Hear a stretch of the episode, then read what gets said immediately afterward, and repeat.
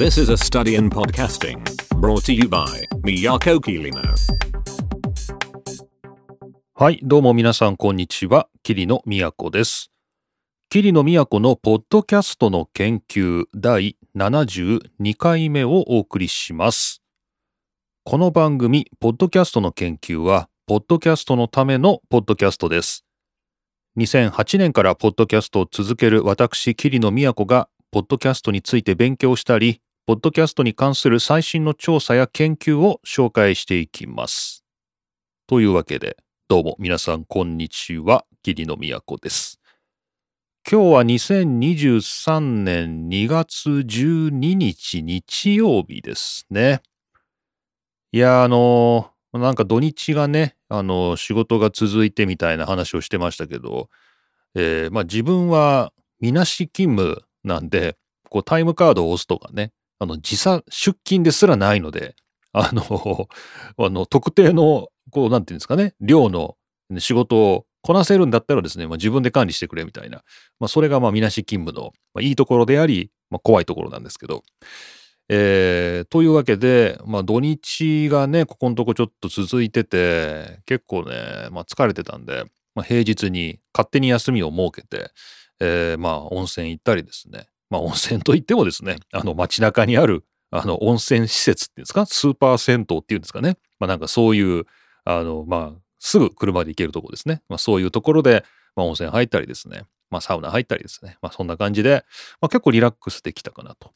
いう感じでね、あの、いいですね、やっぱりね、こう仕事じゃないことをやるっていうのはね。で、まあこのポッドキャストも仕事ではないので、まあ休みの日といったらなんですけれども、まあそういう余暇の時間を使って皆さんにお届けしております。さて、えっ、と、お便りいただきましたので、冒頭でご紹介したいと思います。ありがとうございます。桐野さん、いつも楽しく聞かせていただいています。ありがとうございます。先日のお話にあった NHK ドキュメント72時間見てました。あ、ありがとうございます。ありがとうございますっていうかね、あの、奄美大島の FM 局のね、話でしたよね。ローカル感満載で地域コミュニティによく溶け込んでいたし、スタッフの行動力もすごかったですね。そうだね、確かにね、スタッフの方の熱意というか、まあ、その情熱？あら、すごいね。奄美 FM はサイマル放送で聞けますね。地元民以外にはわからない情報がいろいろ出てきます。あ、やっぱ聞けるんですね。このサイマル放送っていうのは、一度電波に乗せて、えー放送したもの、するものを別の経路で、まあ、この場合ネットですね。インターネットでも流すっていうね、これをサイマル放送っていうふうに言います。ので、奄美 FM は奄美大島に住んでなくても聞けるってことですね。コミュニティ FM の経営はなかなか厳しくて、行政の支援がないと継続が難しくなることもあり、ここの FM 局がどうしているかはわかりませんが、地元密着度が高いことがよくわかり、そこが強みですかね、ということで、お便りいただきましてありがとうございます。いやーあれね、番組でちょっと冒頭ちらっと言ってたのが、NPO ですかね、えー NPO 法人が運営してみたいなね、なんかそんなようなことを冒頭で言ってまして、まあ実際調べてみても、奄美 FM は、えー特定非営利活動法人 DEI が、えーまあ、保有している放送局の、まあ、故障であると。まあ、そんなようなこと書いてありますね。まあ、NPO 法人だからってね、あの、経営があの安定するわけではなくて、まあ僕の周りでもですね、NPO やってる人、NPO の仕切ってるっていう人いるんですけど、まあ大変そうですね、本当にね。まあ書類仕事から何からね。あの、もう本当に大変みたいなんで、えー決してね、こちらの曲も、あの安定ってね、あの安心っていうわけじゃないかもしれないですけれども、まあ、本当にこう地元の中で根付いているっていうようなね、あの放送の通りであるとすれば、まあ長く続いてほしいなっていうふうに思いますよね。この研究という面では、このコミュニティ FM の研究論文っていうのは結構ありまして、まあやっぱりローカルな街のこのコミュニティ、アイデンティティとかね、そういうものとつながってるっていうところもあるし、結構ね、このコミュニティ FM 研究者っていうね、そういう学者の先生は、まあ、結構ちらちらいますね、周りにもね。なので、まあ、ポッドキャストの研究をしてますよっていう人は周りにいないし、えー残念ながらメディア関係の雑誌でも見ないんですけれどね、ポッドキャストの論文っていうのは。ただまあ、位置づけ方としては、こういうコミュニティ FM みたいなものの先にポッドキャストを考えるか、全然こっちではなくてね、こう電波を使う方ではなくて、インターネットの配信ですよね。まあ、アマチュアによるインターネットラジオとか、まあ、そういったものも含めてですけど、そういう配信っていうね、ネット配信っていうものの先にポッドキャストを位置づけるかっていうのは、だいぶ意味合いが変わってきそうだなーっていうのはね、ちょっと思ってますけどね。はい。ありがとうございます。で、あの、お便りなんですけど、こちらマシュマロでいただきまして、ありがとうございました。でですね、今、あの、この番組の詳細欄を書き換えている最中なんですけれども、新しく Google フォームを設置しまして、あの、まあ、マシュマロでも全然問題なかったんですけれども、Google フォームでま、安定して、ま、皆さんからお便りを受け付けていこうと。まあね、あのそういうことで、Google フォームを設置しました。皆さん、あの、まあ、全くマシュマロで送っていただいても問題ない。今のところマシュマロは動いてますよね。なんかあの、ツイッターが API を遮断したっていう時に、こうマシュマロの、あの、自動でね、あの、ツイッターと連携してて、えー、番組宛てのお便りはマシュマロでっていうのをなんか自動でツイートしてたアカウントが全て凍結されたっていうですね、まあ、なんかそういう恐怖なニュースが、先週ぐらいにありまして、えー、こちら、キリノはその被害には遭ってないんですけれど、まあ、マシュマロさんも大変だなと思いつつ、まあ、この番組は、まあ、ちょっとこの半月ぐらい準備を進めておりまして、Google フォームを設置いたしましたので、今後お便りは Google フォームで受け付けたいと思いますので、まあ、皆さんよかったら一度試してみてください。というわけで、こちらはマシュマロでいただきましたけれども、NHK ドキュメント72時間見たよということでありがとうございます。また、なんか見て面白いってね、思ったドキュメンタリーがあれば、紹介していこうかなと思います。ありがとうございます。さて、そんな感じで、えー、まあ今日はまたニュースもありますけれども、ちょっと実見してみたっていうですね、そういう話もいくつかしたいなと思って用意がありますので、まあ、いつものように、ポッドキャストの話をするだけのポッドキャスト、まあのんびり進めていきたいと思います。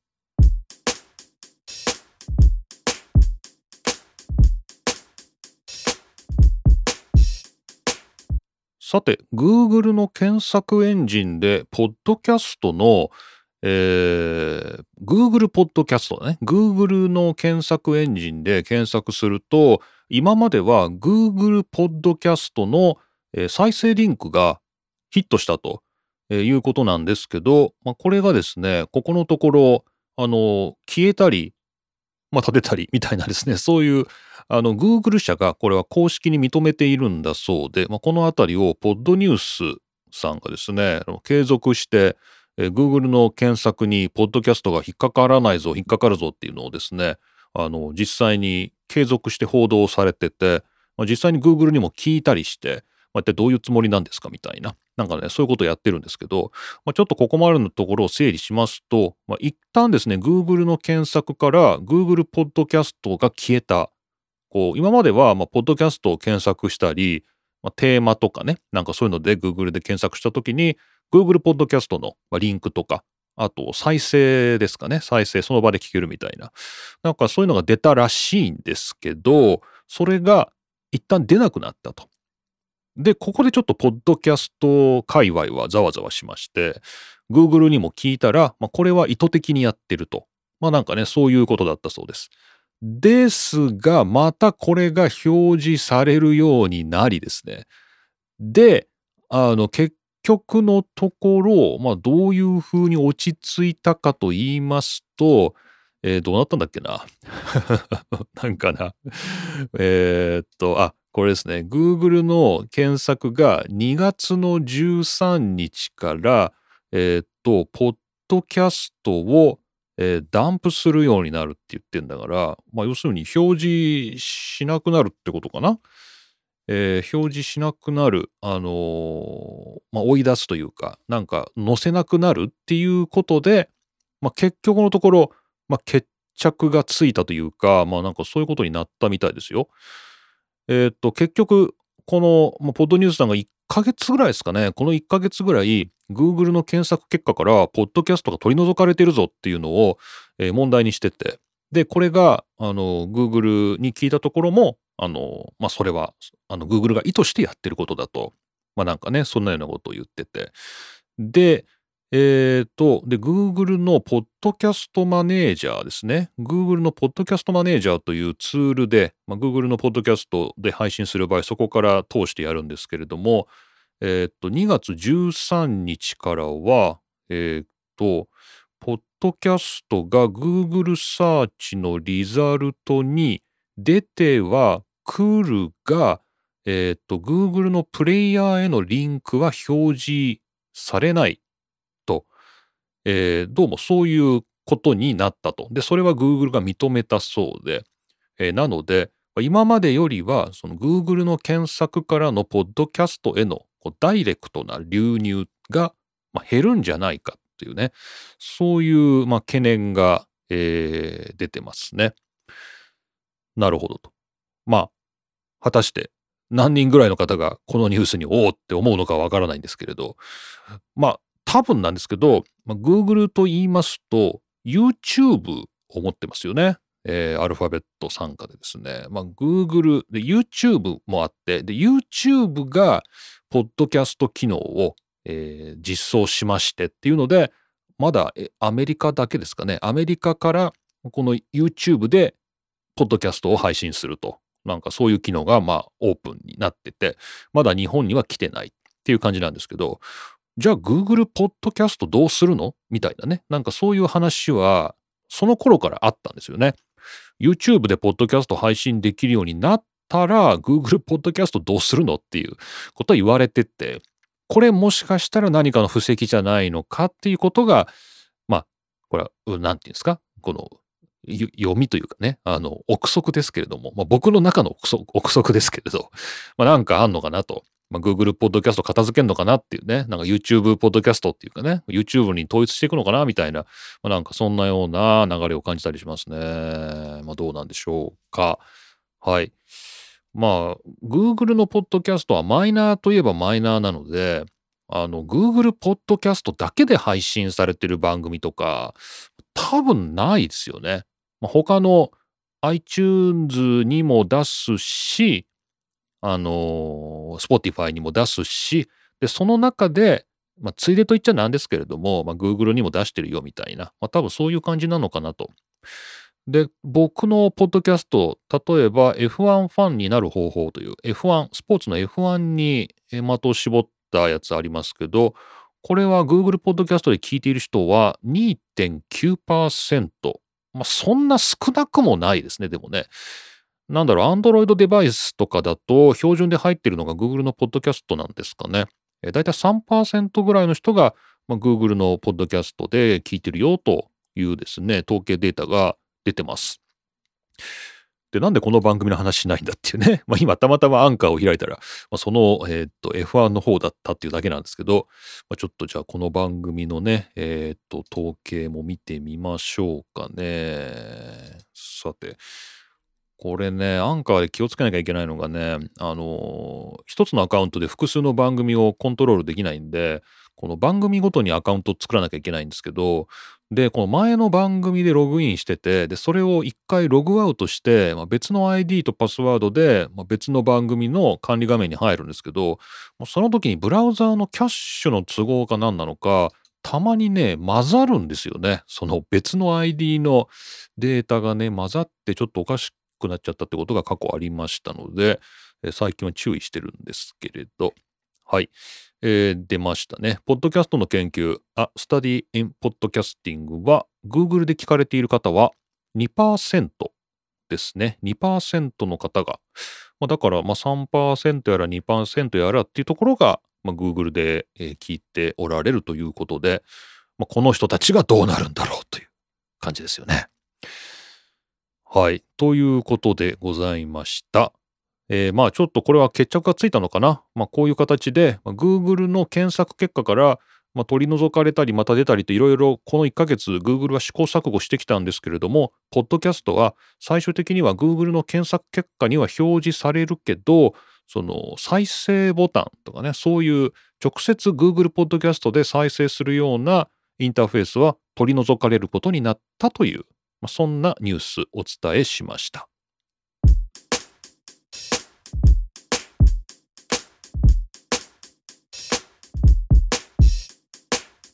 さて、またこちら AI 絡みの話ではありますけれども、テック系のポッドキャストやニュースメディアでおなじみの西田宗近さんの記事ですね。こちらテクノエッジに書かれたものです。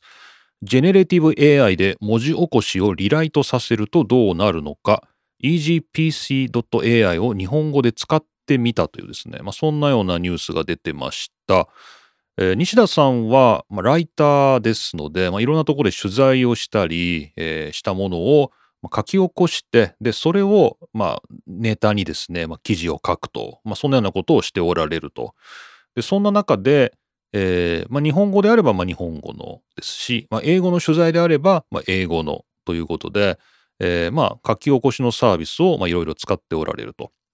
で、こちら、あの、僕の番組でも、まあ、結局のところ日本語の書き起こしには、えっ、ー、と、ノッタですね。ノッタ .ai というのをいろいろ試してみて使っているという状況なんですけれど、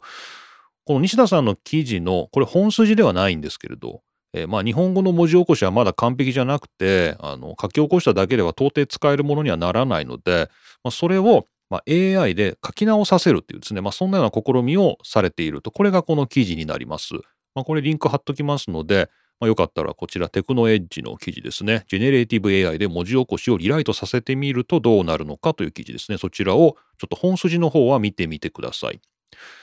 で、ここでね、僕が面白いと思ったのが、西田さんがですね、日本語の文字起こしはまだ完璧ではないということの引き合いに出しているのが、英語の文字起こし？で、これはもう、もはや完璧に近いというか、非常に使えるような状況になっていると。で、えー、2018年に登場したオッターですね。オッター .ai がある種の完成を見たというですね、まあ、そんなような、ことをおっしゃってまして、えー、周囲がうるさい場所でも音声を聞き取り、話者を区別し、A さんと B さんの会話として文字にしてくれると。で、最近ではさらに機能がアップして、書き起こしたもののサマリー、まとめですね。まとめを自動で作ってメールで送ってくれるようにもなったということで、この otter.ai がこれ英語でしか使えないんですけど、あのー、非常に高機能化してて。で、まあちょっと日本語の方はまだこれに追いつけてないというね、そんなような話をしてて、あ、そうなんだと思って、試してみようってね、また思いまして、えー、っとですね、僕はこのオッターを試してみました、今回ね。英語で。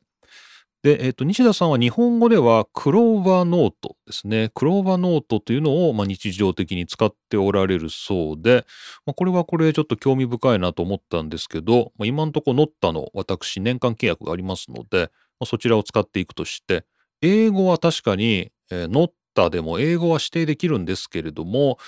まあ、よりこのオッターの方が、えー、高機能だということが分かりましたので、ちょっとそちらを今フリーで、えー、試している状況です。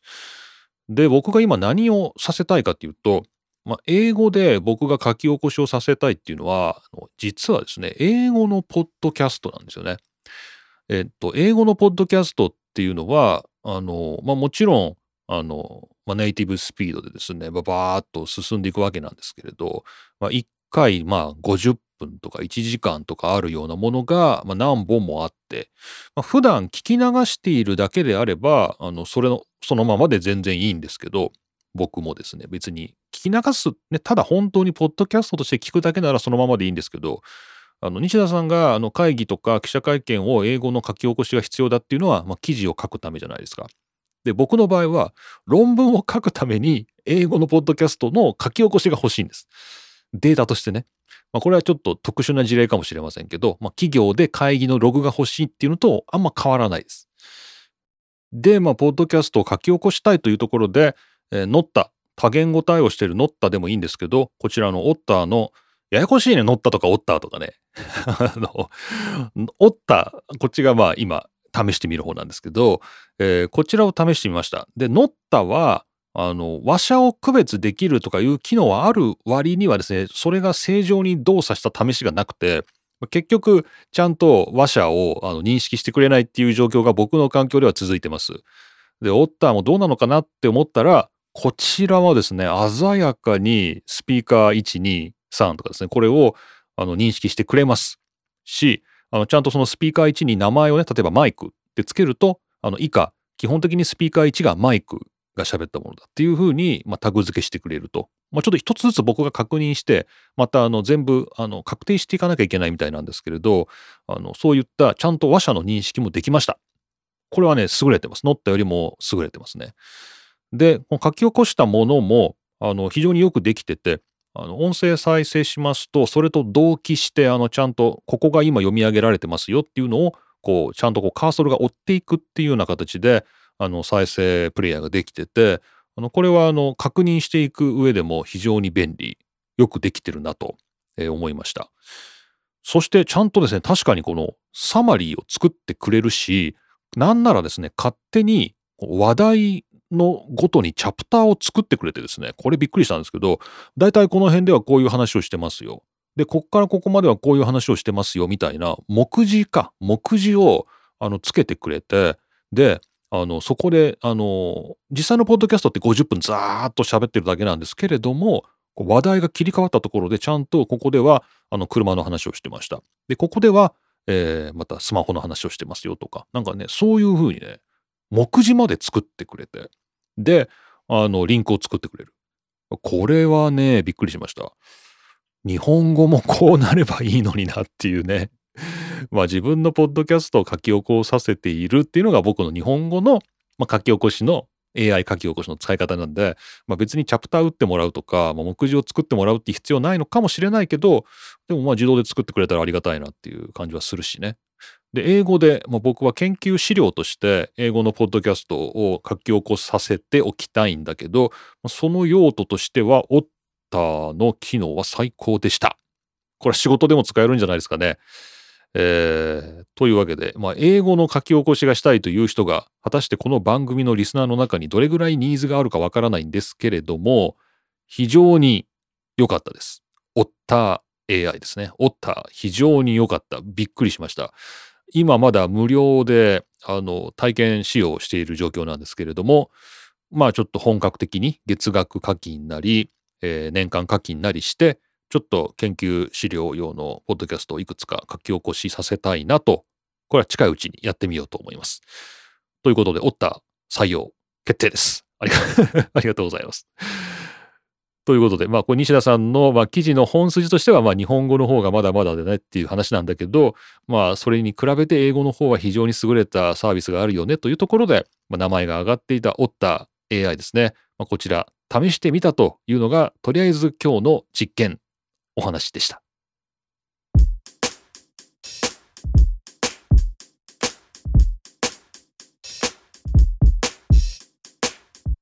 さて、もう一つ実験ネタがありまして、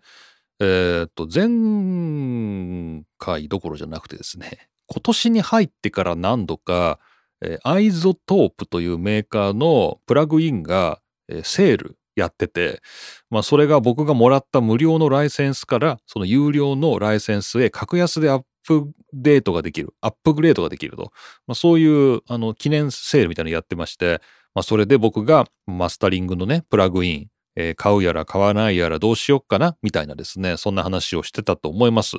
で、それの、あの、物語の、あの、結末なんですけれど、結局そのマスタリングのプラグインは買わなかったです。やめまして、まあ、いいやってね、あの、まあ僕、 Logic Pro っていう Mac のあのアプリで、ポッドキャストやってます、作ってますけれども、まあこの Logic Pro にあの標準で入ってるプラグインでいいやと、そのマスタリングに関してはね、 adaptive limiter っていうのがあるんですけど、まあ adaptive limiter かましときゃいいやということに、なりましたが、あの、マスタリングの方はそれでよかったんですけど、あの、音声を修正する？こう、全体の、あの、お化粧をするんじゃなくて、その個別の収録した音声の修正をする。なんかそういうプラグインで RX10 というのがあります。で、これ非常に有名で、えっ、ー、と、どこの分野で有名かって言いますと、こういうボーカルとかトークの声のこの、えー、くちゃくちゃというですね、このリップノイズというんですけど、このリップノイズを自動で除去してくれるということで非常に有名な、えー、その機能を持ってる、えー、プラグインとしてよく取り沙汰されているのがこの iZotope の RX10 の、えー、スタンダード以上のプラグインのセットですね。これがですね、欲しいと。で、こっちもセールになってて、えー、結構安く買えたので、で、なんか溜まってたポイントもありまして、よしと思って、あの結局、その新年の iZotope のセールで RX10 を買いました。で、まあ普段、あの、使わないんですけど、とっても重いプラグインで使ってみてびっくりしたんですけど、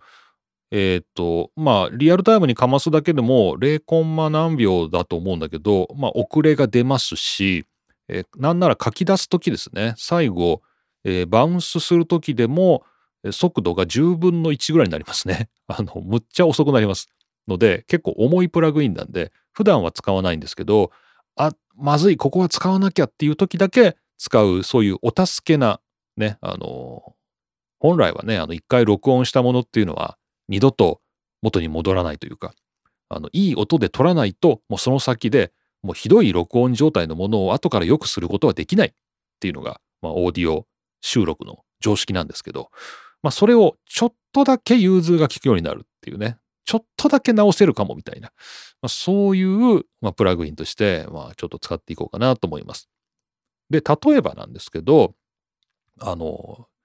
こう、リモートで収録するときとかあるあるなんですけど、自分はこういう普段撮ってる環境で撮るんで、まあ、普通の音で、いつもの音で撮れるんですけど、相手さんはですね、どういう環境で撮るかっていうのは本当相手次第なんで、まあ、どうなるかわからないっ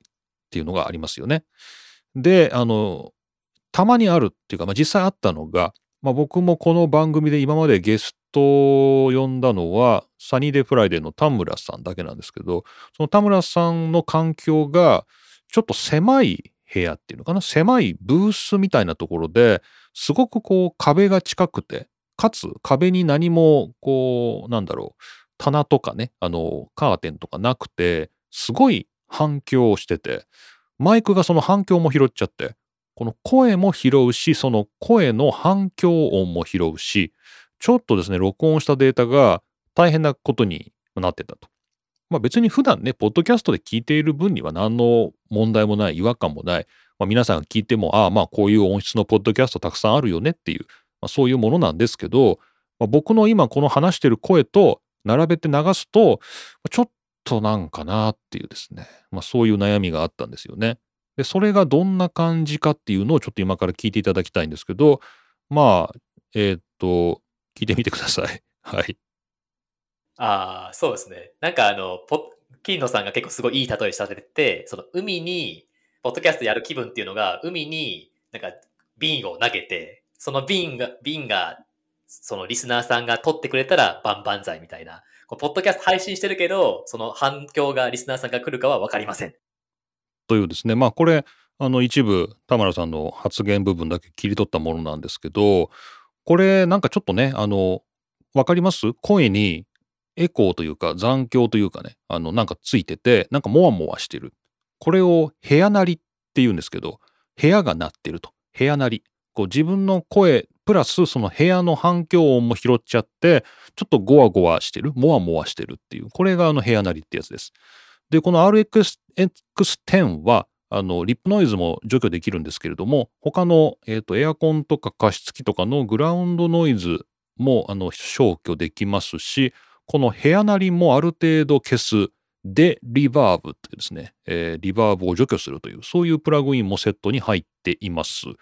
で、ちょっとその辺を総合的にかけて、えー、見たというのがありますので、ちょっとそれを聞いてください。ああ、そうですね。なんかあの、ポ金野さんが結構すごいいい例えされてて、その海に、ポッドキャストやる気分っていうのが、海になんか瓶を投げて、その瓶が、瓶が、そのリスナーさんが取ってくれたら万々歳みたいな。こポッドキャスト配信してるけど、その反響がリスナーさんが来るかはわかりません。はい。まあ、こんな感じで、まあ、そもそもこの音声からあの取り除かれている周波数帯がありまして、えーまあ、ごっそりちょっと電話みたいな感じで、あの、ちょっと抜け落ちちゃってるところがあるんで、あのーそこはちょっともうどうしようもないんですけれど、こう、もわもわしたですね、声の輪郭がちょっと甘くなるというか、そういう部分は結構強めにかけたんですよね、今。えっと、で、リバーブを41%ぐらいかけて、まあ、かなり強めにかけて、あの、まあ、わかりやすいようにと思ってやってみたんですけど、まあ、取れますね。ある程度ね。取れますよね。なので、あの、あ、こういう風にも使えるという、まあなんか緊急お助けプラグインみたいな、なんかそれが iZotope の RX10 というプラグインで、まあ、これをちょっと導入してみましたよということで、えー実験してみたという感じです。まあ、あの、まあ通常これ使うことにはならないかもしれませんけれども、あの、これはやっぱあの自分で編集されてる方ですね。あの、しかも、この録音のそのクオリティに介入できない状況。でも、もらったデータを使わなきゃいけないような状況で、あ、これもうちょっとなんとかしておきたいっていう時に、まあもしかしたら使えるかもっていうことで、まあ、もし興味がありましたらですね、RX10 の、えっ、と、これはね、スタンダード以上の、えっ、と、グレードを買わないと、これついてこないんですけれども、まあ、いろいろなお助け機能入ってるプラグイン、新年のセールで買ってみたというお話でした。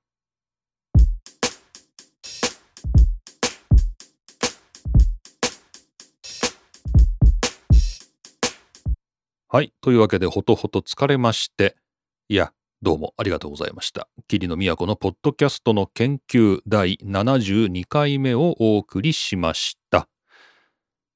いやー、あの今日久しぶりにダイナミックマイクで、えー実はここんとこずっとですね、この自宅のダイナミックマイクを職場の大学の研究室でやっているポッドキャスト用に持ち出してったので、で、本当はそれ毎週持ってって、持って帰ってきて、持ってって、持って帰ってきてってやろうと思ってたんですけど、まあだんだんめんどくさくなってきて、もう職場に置きっぱなしでいいやと思って、まあずーっとですね、まあ、楽器中置きっぱなしで使ってたので、こっちでは、まあしょうがないっちゃしょうがないんですけど、USB 接続のコンデンサーマイクでずっと撮ってたんですね。で、まあ、このコンデンサーマイクとダイナミックマイクって全然原因が違うんで、このセッティングをね、全部、あの、変えなきゃいけないっていうですね、ちょっとそういうめんどくさいことがあって、まあずっとそのコンデンサーマイクに戻したというか、コンデンサーマイクを使った時は、それにや、変えた時にすごいめんどくさかったんですけど、で、今回、またダイナミックマイクに戻したら、これはこれでまためんどくさくて、嫌だなと。本当に。もうマイクとか固定の方がいいなって、あの、本当に思いました。はい。なので、まあ、ちょっと普段とは設定が違うかもしれませんが、まあ、皆さんの、えー耳に届く状況はそんなに変わらないんじゃないかなと いうことで、楽観的に考えてます。さて、というわけで、まあ今日はこんな感じで、また次回ということで、えー次回がまた2月がずっと、あ、もう来週もまた仕事ですね。なので、まあ、ちょっと前取りするか後になるか分かりませんけど、まあちょっと2月はのんびり乗り切っていこうということで、まあ温かい目で、えー見守っていただければと思います。というわけで、今回も霧の都がお送りしました。また次回お会いしましょう。